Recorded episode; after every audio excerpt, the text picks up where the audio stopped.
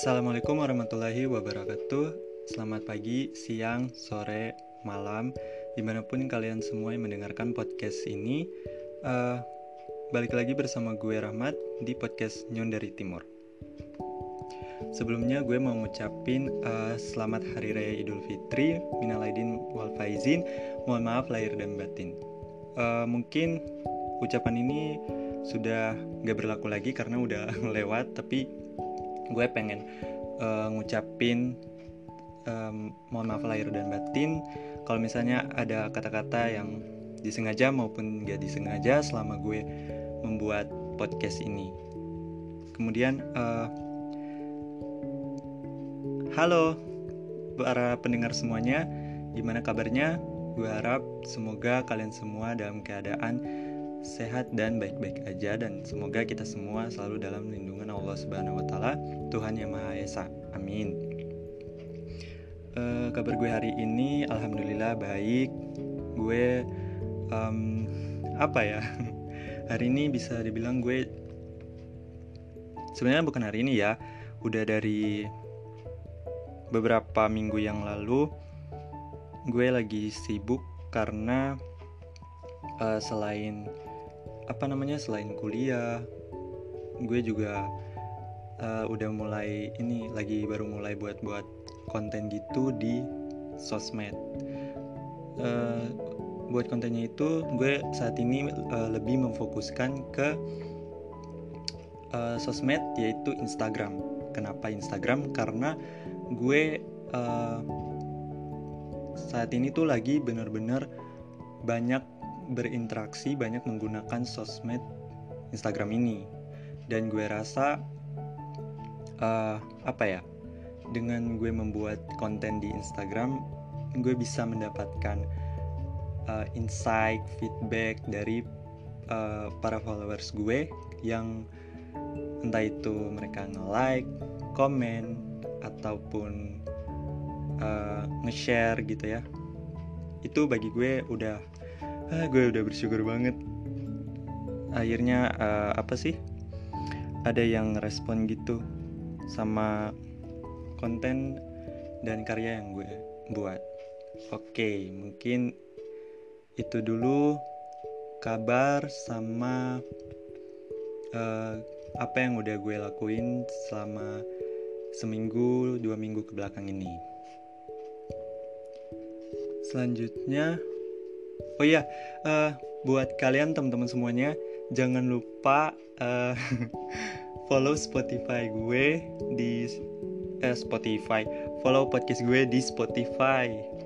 Uh, untuk username-nya podcast Nyong dari Timur. Oke, okay? jangan lupa ya. uh, apalagi ya? Oh ya, kalian kalau misalnya udah ngedengerin podcast gue dari entah itu uh, episode yang baru ini maupun episode yang sebelum-sebelumnya itu kalian bisa nge-share ke Instagram kalian di Instastory kalian atau uh, ke semua sosmed kalian deh. Biar uh, apa namanya podcast ini tuh bisa apa ya bisa dapat sesuatu gitu. Gimana ya maksudnya uh, agar supaya podcast ini tuh bisa jauh lebih berkembang jauh lebih baik gitu ya. Oke okay, um, mungkin itu aja kali ya openingnya.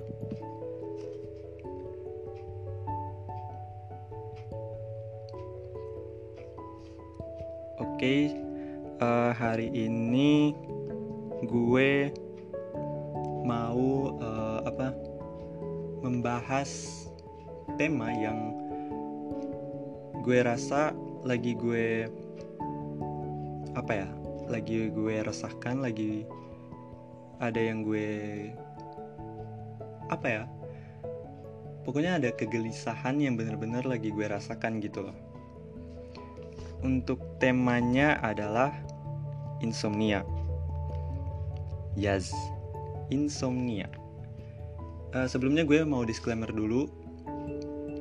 Disclaimer, uh, ini gue udah nemu dan sorry sorry jadi gini uh, gue udah searching dan nemu beberapa artikel yang berkaitan dengan insomnia ini dan uh, berdasarkan apa yang gue udah searching googling dan yang gue dapat ini tuh semuanya gak 100% benar. Bisa aja salah bisa aja uh, gak valid. Jadi uh, apa yang gue paparkan di sini tuh kalian jangan langsung percaya ya. Karena ini apa uh, karena ini yang gue share itu apa yang gue dapat aja gitu. Kalau kalian punya uh, apa namanya punya ilmu atau punya saran kritik tanggapan atau apa pun itu kalian bisa uh, apa namanya kirim voice note-nya ke podcast ini. Oke? Okay? Thank you. Mungkin itu aja.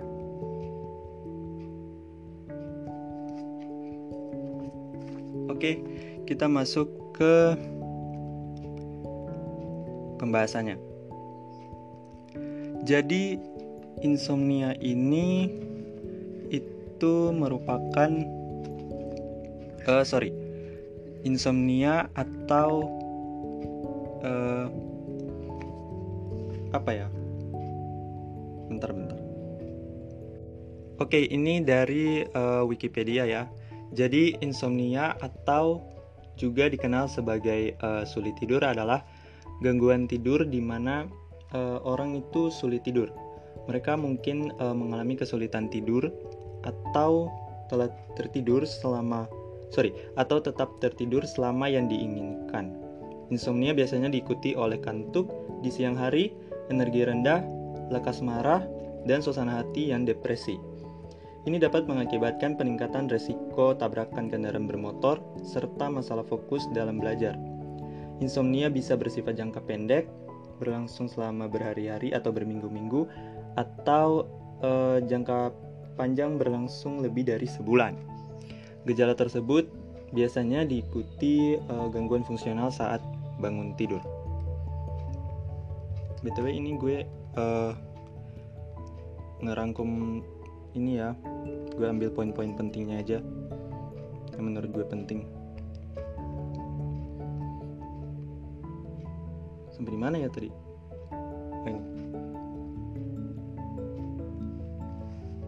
uh, insomnia dapat terjadi tanpa ada keterlibatan dari masalah lain. Keadaan yang dapat uh, mengakibatkan insomnia insomnia termasuk stres psikologis, stres psikologis, uh, nyeri kronis, gagal jantung, hipertiroidisme, mulas, sindrom kaki, gelisah, menopause, obat-obatan tertentu dan obat-obat dan obat-obatan seperti kafein, nikotin, dan alkohol. Faktor risiko lain Faktor risiko lain termasuk uh, shift malam dan apnea tidur untuk uh, apa ya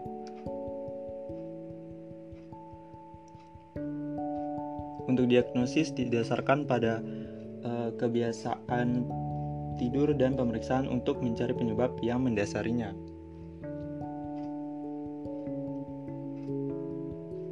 Sebuah studi tidur dapat dilakukan untuk mencari gangguan tidur yang, mendasa yang mendasarinya. Diagnosis dapat dilakukan dengan uh, dua pertanyaan. Apakah Anda mengalami kesulitan tidur? Dan apakah Anda kesulitan tidur atau tetap tidur?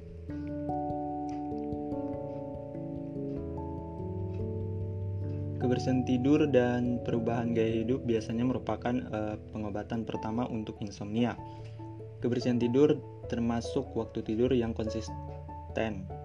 Waktu tidur yang konsisten paparan sinar matahari ruangan yang sorry paparan sinar matahari ruangan yang tenang dan gelap dan olahraga teratur Ter terapi perilaku kognitif dapat ditambahkan untuk ini walaupun obat tidur dapat membantu mereka berhubungan dengan cedera dengan cedera demensia dan kecanduan obat-obatan ini telah dianjurkan untuk lebih dari 4 atau 5 minggu. Efektivitas dan keamanan obat alternatif tidak jelas. Antara 10% antara 10% dan 30% orang dewasa menderita insomnia pada titik waktu tertentu dan hingga setengahnya mengalami insomnia pada tahun tertentu. Sekitar 6% orang mengalami insomnia bukan karena masalah lain dan berlangsung selama lebih dari sebulan.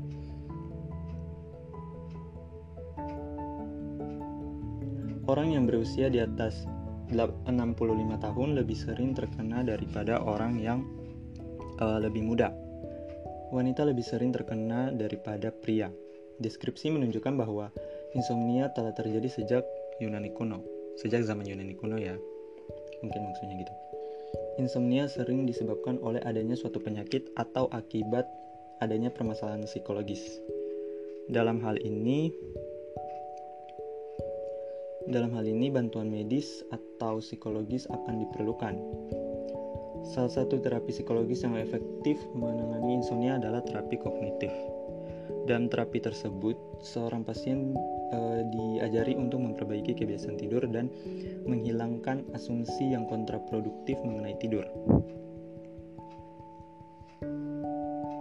Banyak penderita insomnia e, tergantung pada obat tidur dan zat penenang lainnya untuk bisa beristirahat.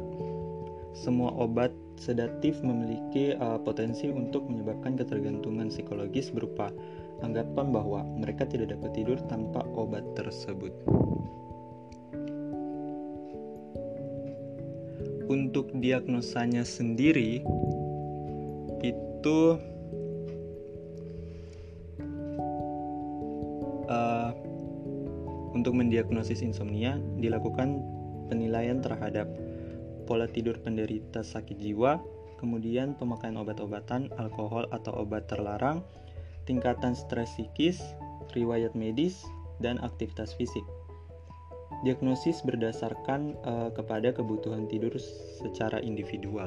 Jadi uh, diagnosisnya itu dilakukan berdasarkan uh, kebutuhan dari si orang ini, orang yang menderita insomnia ini itu. Oke, selanjutnya ada penyebabnya. Penyebabnya sendiri apa ya? Uh, oh ini, insomnia bukan suatu penyakit, tetapi merupakan suatu gejala yang memiliki berbagai penyebab seperti kelainan emosional, kelainan fisik, dan pemakaian obat-obatan. Sulit tidur sering terjadi.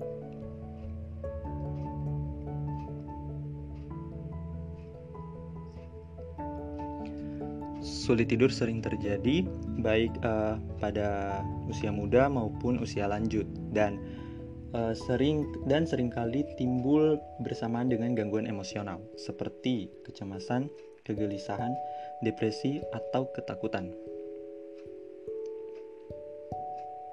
E, dengan bertambahnya usia, waktu tidur cenderung berkurang. Stadium tidur juga berubah, di mana stadium 4 menjadi lebih pendek dan pada akhirnya menghilang daripada semua stadium lebih banyak terjaga.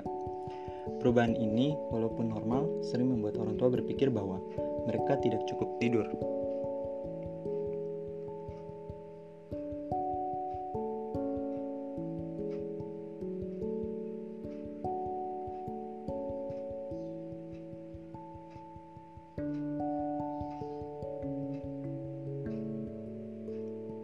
Okay, um, poin selanjutnya ini gue rangkum lagi ya. Uh, orang yang pola tidurnya terganggu dapat mengalami irama tidur yang terbalik. Mereka tertidur bukan pada waktunya tidur dan bangun pada saatnya tidur. Hal ini sering terjadi sebagai akibat dari uh, jet lag atau terutama jika bepergian dari timur ke barat kemudian bekerja pada malam hari, sering berubah-ubah jam kerja, kemudian penggunaan alkohol yang berlebihan, efek samping obat atau kadang-kadang kemudian kerusakan pada otak itu karena atau karena apa nih encephalitis, stroke, dan penyakit Alzheimer. Ih, ngeri juga ya. Nah, untuk uh, untuk gejalanya sendiri itu gejalanya apa ya?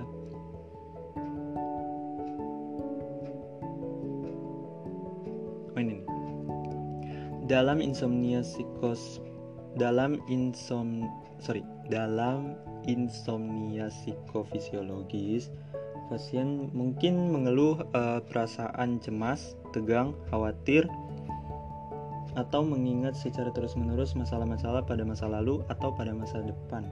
Karena mereka uh, berbaring di tempat tidur terlalu lama tanpa tertidur. Pada insomnia akut dimungkinkan ada suatu mungkin maksudnya ada kemungkinan kali ya ada suatu peristiwa yang memicu seperti kematian atau penyakit yang menyerang orang yang dicintai. Nah, hal ini dapat dikaitkan dengan timbulnya insomnia. Pola ini dapat menjadi uh, tetap dari waktu ke waktu dan pasien dapat mengalami insomnia. Insomnia uh, berulang secara terus-menerus. Semakin besar usaha yang dikeluarkan dalam mencoba untuk tidur, tidur menjadi lebih sulit diperoleh. Oke. Selanjutnya, nah gimana sih cara untuk menyembuhkannya atau pengobatannya gitu ya? Untuk pengobatan insomnia sendiri itu tergantung kepada penyebab dan beratnya insomnia. Untuk orang tua yang mengalami perubahan tidur karena bertambahnya usia biasanya tidak memerlukan pengobatan karena e, perubahan tersebut adalah normal. penderita insomnia uh, hendaknya tetap tenang dan santai beberapa jam uh, sebelum waktu tidur tiba dan menciptakan suasana yang nyaman di kamar. Suasana yang nyaman di kamar tidur, ya, cahaya yang meredup dan tidak berisik. Jika penyebabnya adalah stres emosional, maka diberikan obat untuk uh, mengurangi stres. Jika penyebabnya adalah depresi, diberikan obat antidepresi. Jika uh, gangguan tidur berhubungan dengan aktivitas normal penderita dan penderita merasa sehat, bisa diberikan obat tidur untuk sementara waktu. Alternatif lain untuk mengatasi insomnia tanpa obat tanpa obat-obatan adalah uh, dengan terapi hipnosis atau hipnoterapi.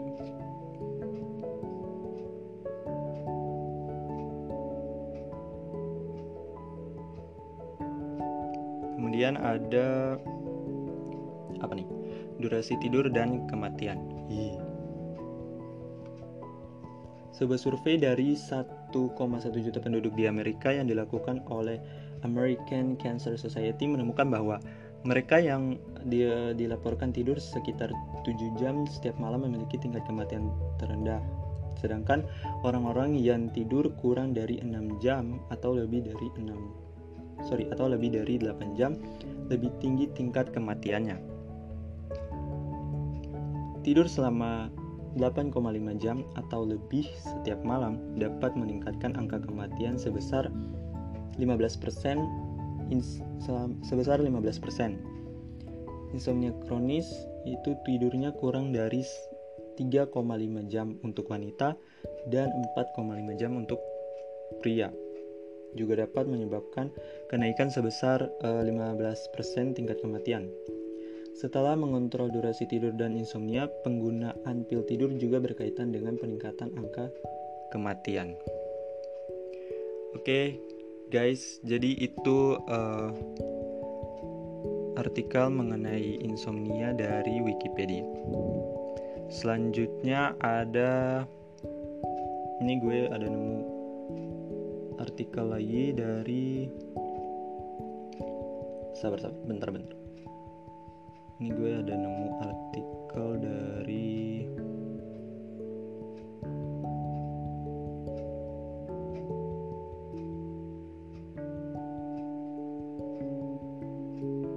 dari mana ya? Bentar-bentar gue cek dulu sumbernya. Oh ini uh, ini artikelnya dari Halodoc um, menurut gue ini sebenarnya artikelnya mirip kayak yang artikel sebelumnya yang dari Wikipedia itu.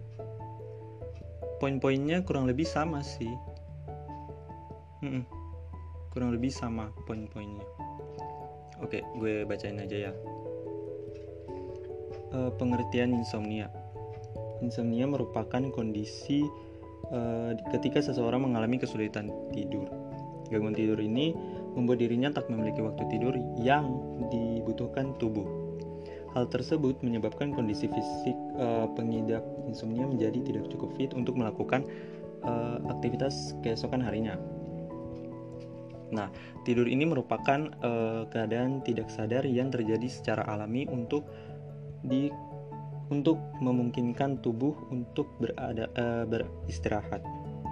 Saat tidur, tubuh akan melalui siklus yang, bergan, yang bergantian antara tidur gerakan mata cepat dan tidur, non gerakan mata cepat. Seseorang mungkin akan uh, melalui 4 atau 5 siklus tidur dalam dalam apa nih? Dalam satu malam. Salah satu uh, sorry, satu siklus tidur berlangsung kurang lebih selama 90 menit. Siklus ini diawali uh, 4 tahap tidur oleh REM, terdiri dari tidur tidur ringan sampai tidur dalam lalu diharap sorry lalu dilanjutkan dengan tidur REM dan di tahap inilah proses mimpi terjadi. Uh, faktor risiko insomnia ini uh, uh, beberapa faktor risiko yang ditimbulkan dari insomnia. uh, faktor-faktornya di antaranya yaitu bentar-bentar faktor-faktornya yaitu masalah mental seperti depresi, gangguan kecemasan, hingga gangguan stres pasca trauma atau PTSD. Kemudian bekerja, shift, bekerja shift, pekerjaan seperti ini bisa mengubah jam biologis tubuh. Kemudian ada juga jenis kelamin. Ketika menstruasi, tubuh akan mengalami perubahan hormon. Kondisi ini menimbulkan gejala hot flasher atau keringat di malam hari, sehingga menyebabkan gangguan tidur. Usia Insomnia meningkat seiring dengan bertambahnya usia. Kemudian ada juga perjalanan jauh. Melakukan perjalanan jauh atau jet lag karena melintasi beberapa zona waktu juga bisa memicu insomnia. Nah, penyebabnya nih. Hmm, ada beberapa faktor penyebab insomnia yang pada akhirnya berujung kepada kondisi sulit tidur pada jangka waktu yang cukup lama. Mulai dari akibat gaya hidup dari sorry, mulai dari akibat gaya hidup dan masalah kenyamanan ruangan kamar hingga akibat gangguan psikologi, masalah kesehatan fisik, dan efek samping obat-obatan. Nah, untuk gejalanya uh, ada beberapa gejala yang paling umum. Di antaranya yaitu sulit untuk merasakan ngantuk dan tidak bisa tertidur, terbangun pada malam hari atau dini hari dan tidak bisa tidur kembali. Kemudian merasa lelah, emosional sulit emosional, sulit berkonsentrasi dan tidak bisa melakukan aktivitas secara baik pada siang hari. Serta tidak bisa tidur siang meskipun tubuh terasa lelah. Diagnosis insomnia. Hmm, untuk diagnosisnya sendiri akan diawali dengan wawancara medis seputar rutinitas tidur, gaya hidup yang buruk, misalnya kebiasaan e, mengonsumsi kopi atau minuman keras secara berlebihan. Kemudian e, porsi olahraga, riwayat kesehatan atau penyakit yang mungkin diidap, serta obat-obatan yang mungkin dikonsumsi.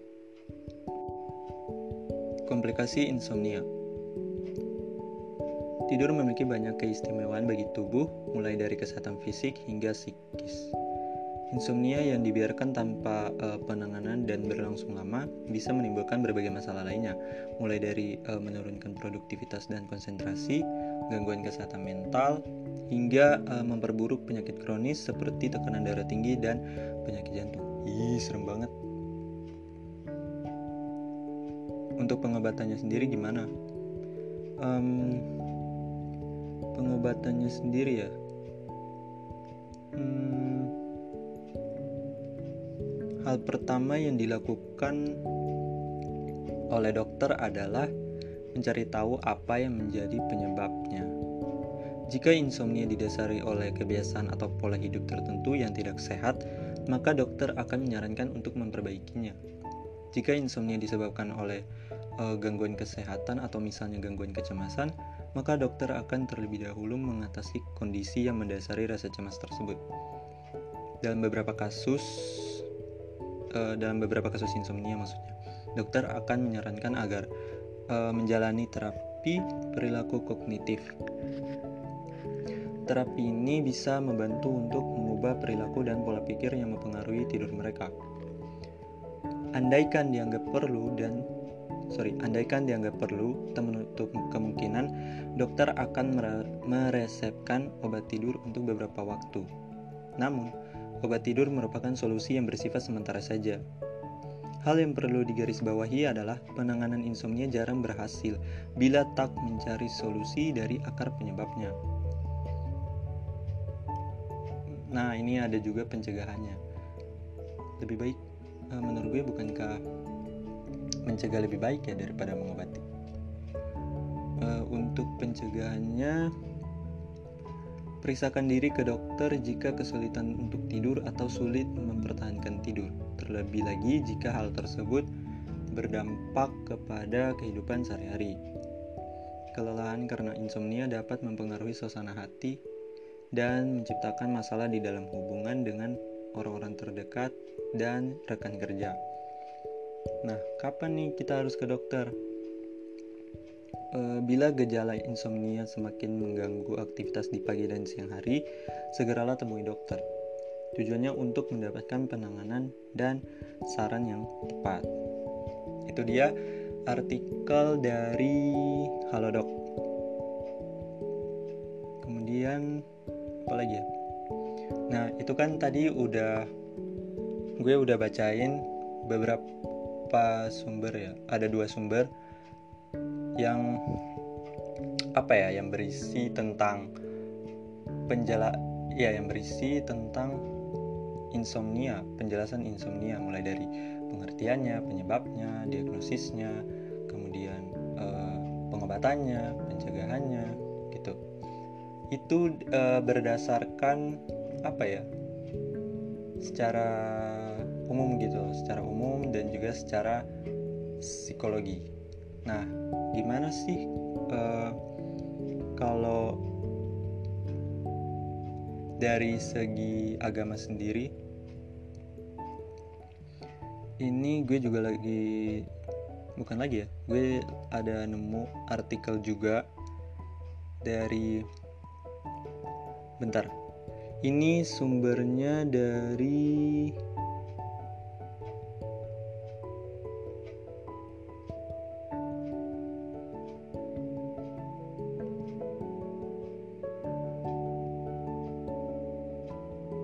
eh bentar deh.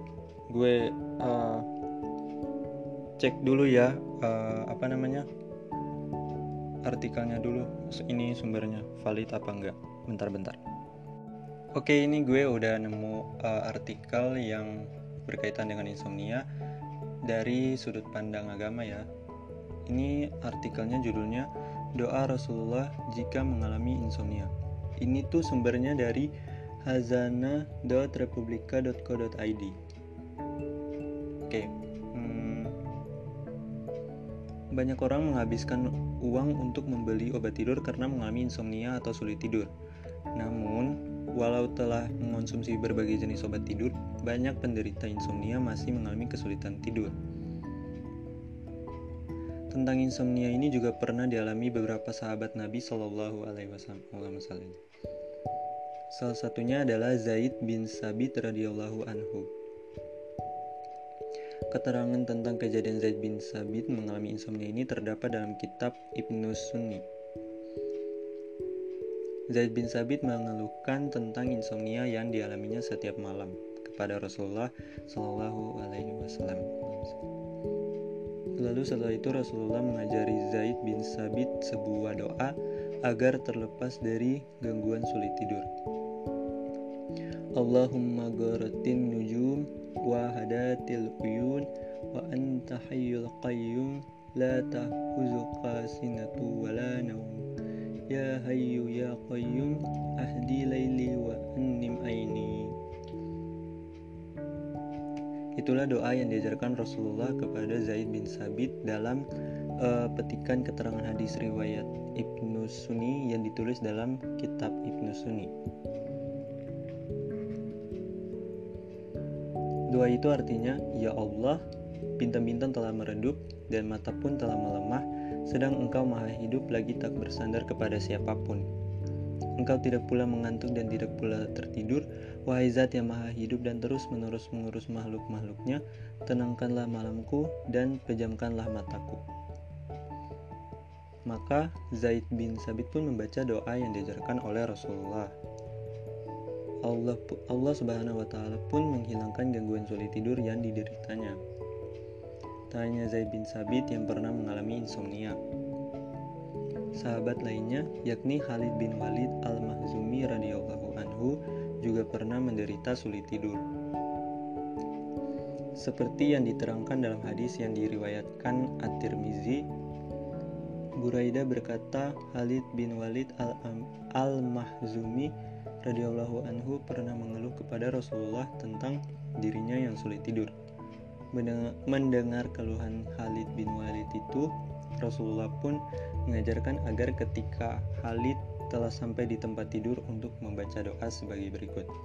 Allahumma rabbis samawati sab'i wa ma azzalat wa rabbal aradlina wa ma aqalat wa rabbash syayatini wa ma adallat kulli jarra min syarri khalika khalqika kullihim jami'an an ya an yafruta alayya ahadu minhum au an yabgiya azzajaruka wasjalla san, san, sana'uka wala ilaha ghairuka la ilaha illa anta. Arti doa tersebut adalah Ya Allah, Tuhan pencipta tujuh langit dengan segala yang dinaunginya Tuhan pencipta seluruh jagat dengan segala apa yang dikandungnya. Tuhan pencipta setan-setan dengan segala yang disesatkannya. Jadilah engkau ya Allah pendamping yang melindungiku dari segala kejahatan yang akan diperbuat makhluk-makhlukmu kepadaku atau siapa saja yang ingin menyakitiku atau menyerangku. Maha tinggi engkau dan tidak ada Tuhan selain engkau. Karenanya, saat seorang muslim mengalami insomnia, jangan hanya mengandalkan uh, obat semata. Terapi perlu juga dibarengi dengan berdoa kepada Allah seperti yang diajarkan Rasul kepada sahabat. Nah, itu dia uh, apa ya? Uh, artikel yang membahas insomnia dari berdasarkan sudut pandang Islam gitu. Meskipun uh, singkat, tapi semoga aja bermanfaat ya. Dan kalau misalnya ini hadisnya terus doa-doanya ada yang mungkin gak sahih, boleh dikoreksi. Oke, okay? karena ini gue juga uh, searchingnya, googlingnya tuh random. Jadi nemu gitu. Oke. Okay? Oke, ini ada juga artikel dari mana nih? Bentar. Ini ada artikel dari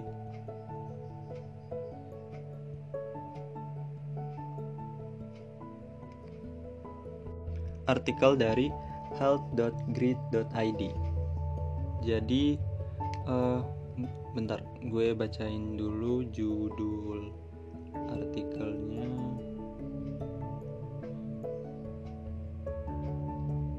ini deh kasihan banget hasil survei menyatakan milenial Asia paling sedikit jam tidurnya akibat tuntutan sosial dan persaingan kerja ini reporternya dari Susanti Harini Hartono Sabtu 17 Agustus 2019 jam 9 sorry jam 10 lewat 5 WIB Diper, diperkirakan lebih dari 100 juta orang di seluruh dunia uh, menderita sleep apnea. Iya, menderita sleep apnea. 80% di antaranya tetap tidak uh, terdiagnosis dan secara global 30% orang mengalami kesulitan untuk memulai tidur tanpa terjaga di malam hari. Padahal tidur adalah landasan gaya hidup sehat seberapa baik dan berapa lama kita tidur setiap malam sebelumnya adalah uh, variabel paling penting yang mempengaruhi perasaan kita pada hari berikutnya. Ujar Dr. David White, Dr. David White, Chief Medical Officer, Philips Sleep and Respiratory Care.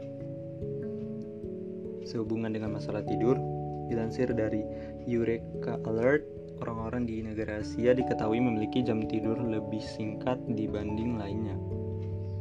Masalah ini uh, disebut muncul karena tekanan besar yang muncul dari masyarakat pada diri mereka. Temuan ini didapat oleh peneliti dari Flinders University dan University of Helsinki yang bekerja sama dengan perusahaan bernama Polar.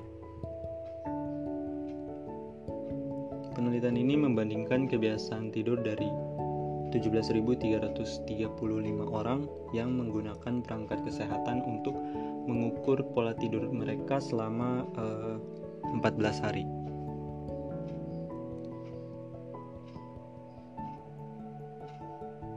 Penelitian ini telah dipublikasikan pada Journal of Sleep Medicine untuk uh, melihat durasi, titik tengah, serta kebiasaan tidur mereka di akhir pekan. Partisipan yang terlibat pada penelitian ini berusia antara sorry, berusia antara 16 hingga 30 tahun.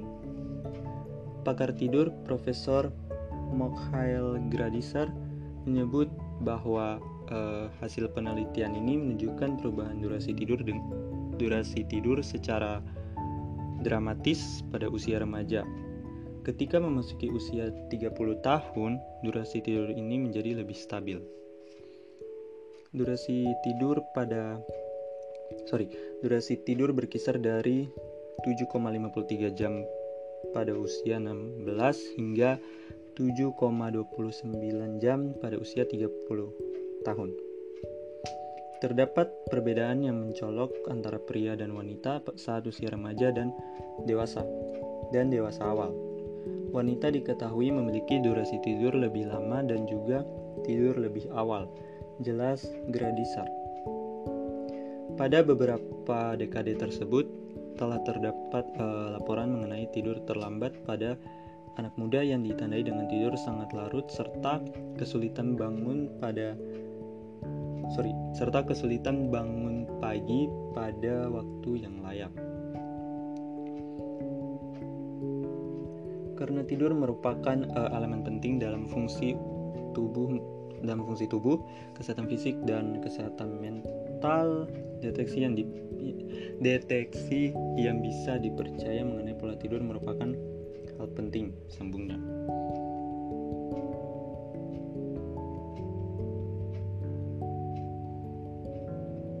Anak muda di Asia memiliki durasi tidur paling singkat 6 paling singkat atau 6 jam 30 menit sedangkan uh, durasi tidur terlama dimiliki oleh mereka yang tinggal di Oseania yaitu 7 jam 14 menit dan Eropa 17 jam 7 menit. Anak muda di Amerika Tengah dan Selatan serta Timur Tengah juga diketahui memiliki uh, durasi tidur yang singkat atau 6 jam 40 menit. Jelas Gradisar waktu tidur orang Asia Waktu tidur orang Asia yang singkat ini ternyata dipengaruhi oleh hal lain di luar kenyamanan ketika tidur. Adanya faktor lingkungan sekitar membuat uh, anak muda di Asia di Asia tidur lebih singkat. Tuntutan sosial, tuntutan sosial, pekerjaan dan pendidikan yang lebih tinggi di negara Asia ketika uh, dibandingkan pada negara Barat menjelaskan mengapa mereka tidur lebih singkat terangnya. Teman kami uh, menjelaskan mengenai faktor budaya yang menghilangkan kesempatan tidur bagi anak muda di seluruh dunia. Tanda segera.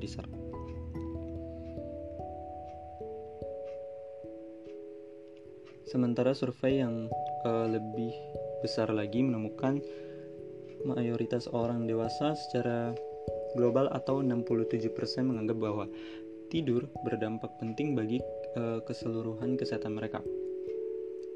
Ketika mereka diminta untuk memasukkan kebiasaan tidur sehat sebagai bagian gaya hidup hanya 29% yang merasa bersalah tidak menjaga kebiasaan tidur yang baik. Dan bla bla bla bla. Eh gak deng gue bacain aja deh biar clear. Mana lagi angka ini lebih rendah dibandingkan dengan uh, keinginan mereka untuk berolahraga secara rutin 3 sampai 4 kali dalam seminggu sebanyak 49% dan mencegah makan sehat sebanyak sorry dan menjaga makan sehat sebanyak 42%. Selain itu, uh, eh, 6 atau lebih dari 10 orang dewasa atau 61% di dunia memiliki uh, masalah kesehatan yang mempengaruhi tidur mereka, di mana sekitar uh, seperempat orang dewasa melaporkan insomnia atau 26% dan satu dari lima orang mendengkur atau 21%. Berbagai kekhawatiran membuat lebih dari setengah orang dewasa di dunia terjaga di malam hari dalam tiga bulan terakhir atau 60 sorry atau 58% diikuti oleh distraksi dari teknologi 26%.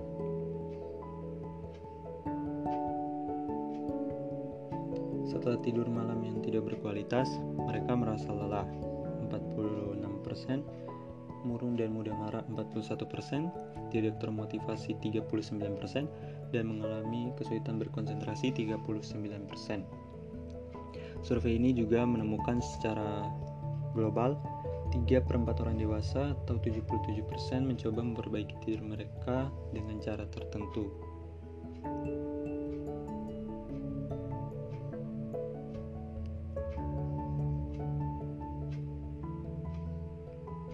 Oke, mungkin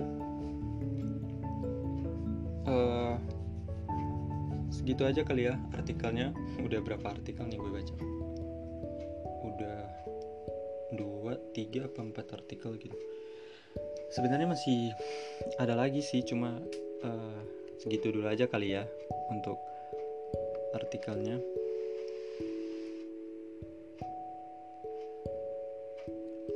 Nah, Oke okay guys, jadi gue uh, pengen apa ya? Gue pengen nge-share ke kalian para pendengar semuanya tentang insomnia yang gue alami.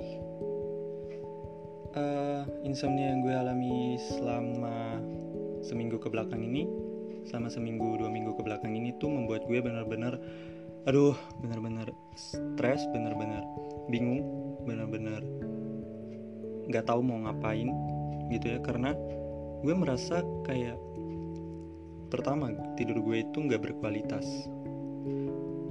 Maksudnya tuh gue tidur ya kan? Tapi uh, durasi tidurnya itu kurang sama tidurnya tuh nggak nyenyak gitu loh. Jadi kadang kadang tidur lo tau nggak sih uh, tidur ayam gitu? Tidur ayam maksudnya tidur belum belum apa-apa baru misalnya nih baru sejam lo tidur. Tiba-tiba uh, berapa jam kemudian lo bangun. Dan begitu seterusnya uh, siklusnya gitu.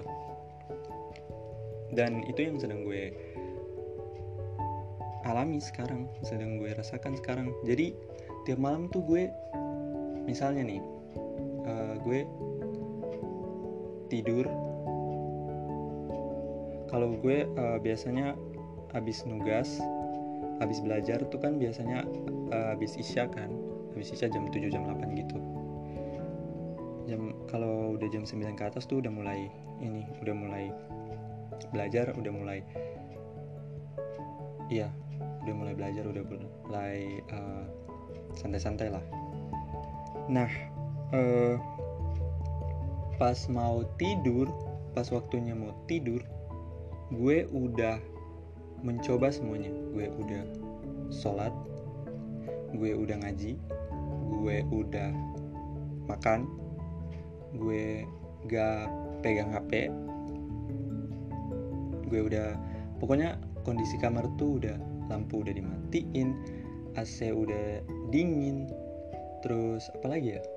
Gue juga udah cuci muka sama bener-bener gue udah uh, kalau udah di tempat tidur nih udah di kasur gue udah mensugesti pikiran gue kayak gini. Oke okay, lo harus tidur. Lo nggak usah mikirin apa pun yang membuat otak lo dan badan lo itu lelah. Dan pokoknya lo harus bisa tidur. Merem deh. Coba untuk paksain untuk bisa merem. Meskipun awalnya tuh sulit tapi gue mencoba untuk merem. Gue uh, memberikan apa ya kayak semacam apa sih? Kayak uh, pesan gitu ke badan gue. Pokoknya lo harus bisa tidur malam ini juga. Lo harus benar-benar mengistirahatkan mata lo sama otak lo. Gitu. Tapi uh, gini gini. Jadi setelah gue mensugesti pikiran gue kayak gitu gue tidur nih. Gue tidur Nah, gak berapa lama, beberapa jam kemudian, gue kebangun di tengah malam sekitar jam 1 atau jam 2 pagi gitu. Dan, oh my god, itu gue bener-bener uh, merasa kayak, aduh, ini gue kenapa ya? Apa apa karena gue uh, kurang khusyuk sholatnya? Apa karena gue uh, gak fokus dalam beribadah apa karena gue uh, gelisah atau gimana? Atau mungkin salah satu penyebabnya adalah mungkin gue stres kali ya sehingga membuat gue sulit untuk tidur gitu loh. Um, apalagi ya? Oh ya uh, mengenai stres tadi itu penyebab yang pertama. Kemudian yang kedua adalah gue uh, penyebabnya atau distraksinya adalah HP. Yap, gue tuh bener-bener apa ya? Bisa dibilang kecanduan HP gitu loh. Susah banget untuk lepas dari HP. Apalagi pada saat uh, udah masuk waktu tidur gitu. Susah banget untuk melepaskan HP. Kenapa ya gue gue merasa kayak aduh gue harus melakukan sesuatu nih sebelum gue tidur. Kalau enggak gue nggak bisa. Kayak gimana ya? Uh, aduh bingung juga nih ngejelasinnya. Ya intinya kayak gitu deh. Pokoknya gue nggak bisa uh, apa namanya nggak bisa kalau sebelum tidur tuh gue nggak melakukan apa pun. Uh, apalagi ya oh ya hmm, HP ini juga uh, kalau misalnya ini tips ya tips dari gue. Kalau boleh uh, mungkin ini tipsnya sama kayak yang lain juga. Tapi kalau gue biasanya uh, untuk HP ya gue uh, berusaha sebisa mungkin untuk gak main HP sejam sebelum tidur. Kemudian kalau pada saat udah di dalam kamar udah mau beranjak ke kasur gue usahain HP gue itu gue taruh di tempat yang paling jauh dari tempat tidur gue. Misalnya di meja belajar. Agar supaya uh, kenapa? Agar supaya gue um, gak uh, apa ya? Gak mengingat-ingat untuk aduh HP di mana nih? HP di mana nih? Ada apa ya? Uh, di Instagram di Line di WhatsApp gitu loh. Dan apalagi ya? Kayaknya itu aja deh kalaupun uh, ada yang gue inget bakalan gue kasih tahu lagi. Oh iya uh, gue kalau udah tidur udah misalnya udah jam gue tidurnya jam berapa ya? Jam 11 nih jam 11 malam. Uh, itu di saat gue udah mulai tidur udah beberapa jam kira kira-kira jam satuan atau jam 2 itu gue udah mulai nggak bisa tidur tuh. Uh, karena kenapa? Karena gue otak gue tuh bener-bener apa ya udah mulai bisa dibilang aktif gitu loh. Aktif memikirkan uh, apa sih namanya? Memikirkan ide-ide konyol absurd gila yang pokoknya aneh deh gitu. Uh, gue merasa bahwa uh, waktu waktu-waktu itu ya di waktu-waktu tidur itu gue merasa uh, posisi gue posisi badan gue ini tuh posisi tubuh gue lagi dalam kondisi tidur. Tapi uh, otak gue tuh masih bekerja gitu loh. Masih uh, belum beristirahat se, se apa ya belum beristirahat sepenuhnya gitu. Belum beristirahat total gitu. Jadi gue merasa aduh kok gue merasa capek ya? Gue merasa otak gue ini lelah gitu loh. Karena terlalu banyak memikirkan bukan terlalu banyak ya karena uh, ide-ide absurd konyol gila aneh itu mulai muncul ketika di atas jam 12 malam gitu loh. Dan uh, apa ya itu yang membuat gue jadi aduh kok rasanya lelah ya? Otak gue sakit kepala gue sakit otak gue lelah.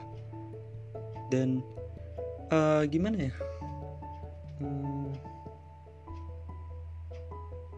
gue nggak bisa gitu loh. Kayak misalnya kalau udah dapat ide uh, misalnya gue lagi tidur nih terus dapat ide dapat inspirasi itu gue nggak bisa kayak uh, nunda oh ntar besok pagi aja deh baru gue tulis itu nggak bisa. Kenapa? Karena kalau misalkan gue tunda itu ide bakalan hilang. Gue harus cepet-cepet nulis coret-coret gitu di kertas agar supaya gue inget apa yang udah gue uh, apa sih namanya ide yang gue punya inspirasi yang gue dapet tuh bisa gue tulis uh, apa sih namanya konsepnya apa segala macam gitu gitu dan gue pernah punya pengalaman gue itu ini insomnia juga. Gue nggak tidur dari sebenarnya ini udah dari seminggu yang lalu juga. Uh, sebenarnya ada ada yang dari seminggu yang lalu. Terus ada beberapa cerita yang udah udah dari tahun-tahun kemarin juga. Kalau yang untuk seminggu kemarin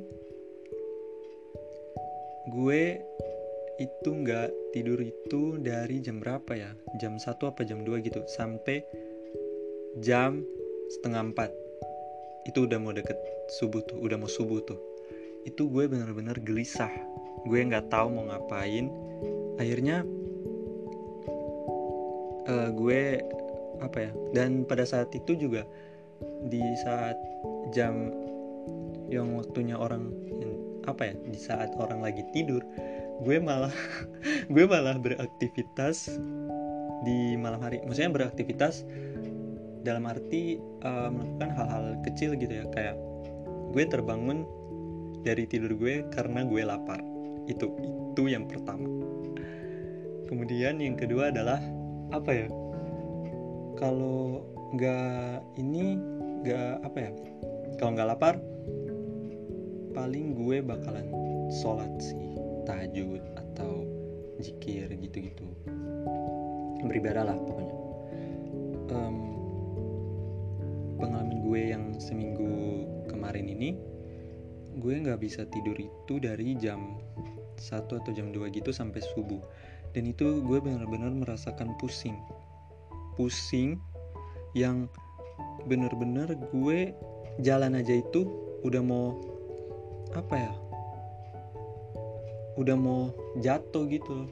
Udah aduh nih kepala udah mau miring udah rasanya tuh udah uh, bumi, bumi tuh dunia ini tuh udah apa ya udah berputar gitu loh. Aduh kenapa ya? Susah banget gitu loh untuk untuk tidur. Dan uh, setelah gue apa ya setelah gue meras dan setelah uh, subuh itu sebenarnya bukan setelah subuh sih sebelum subuh itu gue makan kan gue ngemil-ngemil gitu ngemil-ngemil dikit. Nah sambil uh, nunggu apa namanya nunggu ajan subuh gue uh, gue apa ya gue ngemil dan lagi-lagi gue main HP oh my god itu bener-bener distraksi yang bener-bener gue nggak bisa susah gitu loh susah buat melepaskan HP dari genggaman tangan gue. Ini gimana caranya agar supaya gue nggak main HP lagi pada saat mau tidur atau pada saat mau melakukan aktivitas apa pun itu. Dan setelah gue ngemil. Setelah ajan subuh gue sholat subuh baru deh gue bisa tidur lagi. Dan gue terbangun lo tahu jam berapa? Jam 12 siang. Yap itu udah udah waktu duhur itu. Dan aduh bangun-bangun tuh gue ngerasa kepala gue sakit banget cuy kenapa ya insomnia tuh aduh. Sumpah ya bener-bener. Ganggu banget. Nah itu pengalaman gue yang seminggu uh, apa namanya seminggu ke belakang ini. Sebenarnya untuk yang cerita yang udah dari tahun-tahun lalu tuh ceritanya mirip kayak yang gue alamin seminggu belakangan ini Nah, uh, ada juga gue pengalaman gue nggak bisa tidur atau insomnia ini itu bertepatan dengan uh, jadwal gue kuliah. Jadi gue kuliah itu uh, ada kelas pagi ya, pagi apa siang gitu gue lupa. Tahun lalu kalau nggak salah, apa tahun ini gue lupa juga. Pokoknya gue bener-bener nggak bisa tidur gue tidur cuman berapa ya? Sejam dua jam gitu. Dan pada saat uh, gue ngampus berangkat kuliah gitu ya gue aduh ngerasa pusing banget. Ngerasa kayak mau jatuh. Ngerasa pusing keliangan muter-muter nih kepala gue. Pusing tujuh keliling. Dan aduh pokoknya di situ gue bener-bener ngerasa aduh ya Allah gue udah nggak kuat lagi pusing banget ini kepala rasanya tuh kayak aduh gimana ya? Ya gitulah pokoknya. Uh, apalagi ya? Mungkin itu aja kali ya uh, pengalaman gue. Kalau oh iya gue baru ingat. Uh, ada tips juga. Nggak tahu ya ini tips atau bukan? Ini gue denger dari podcast sebelah. Dia uh, apa namanya dia juga si pemilik podcast ini dia ngasih tahu ke para pendengarnya bahwa kalau kalian mau tidur, kalian pokoknya sebelum kalian ke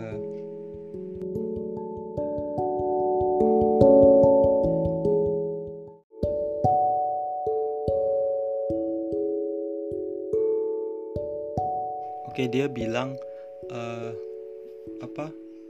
Kalau bisa kalian uh, gak melakukan pekerjaan entah belajar, nugas atau apa pun itu, usahakan jangan ngerjainnya di tempat tidur. Kenapa?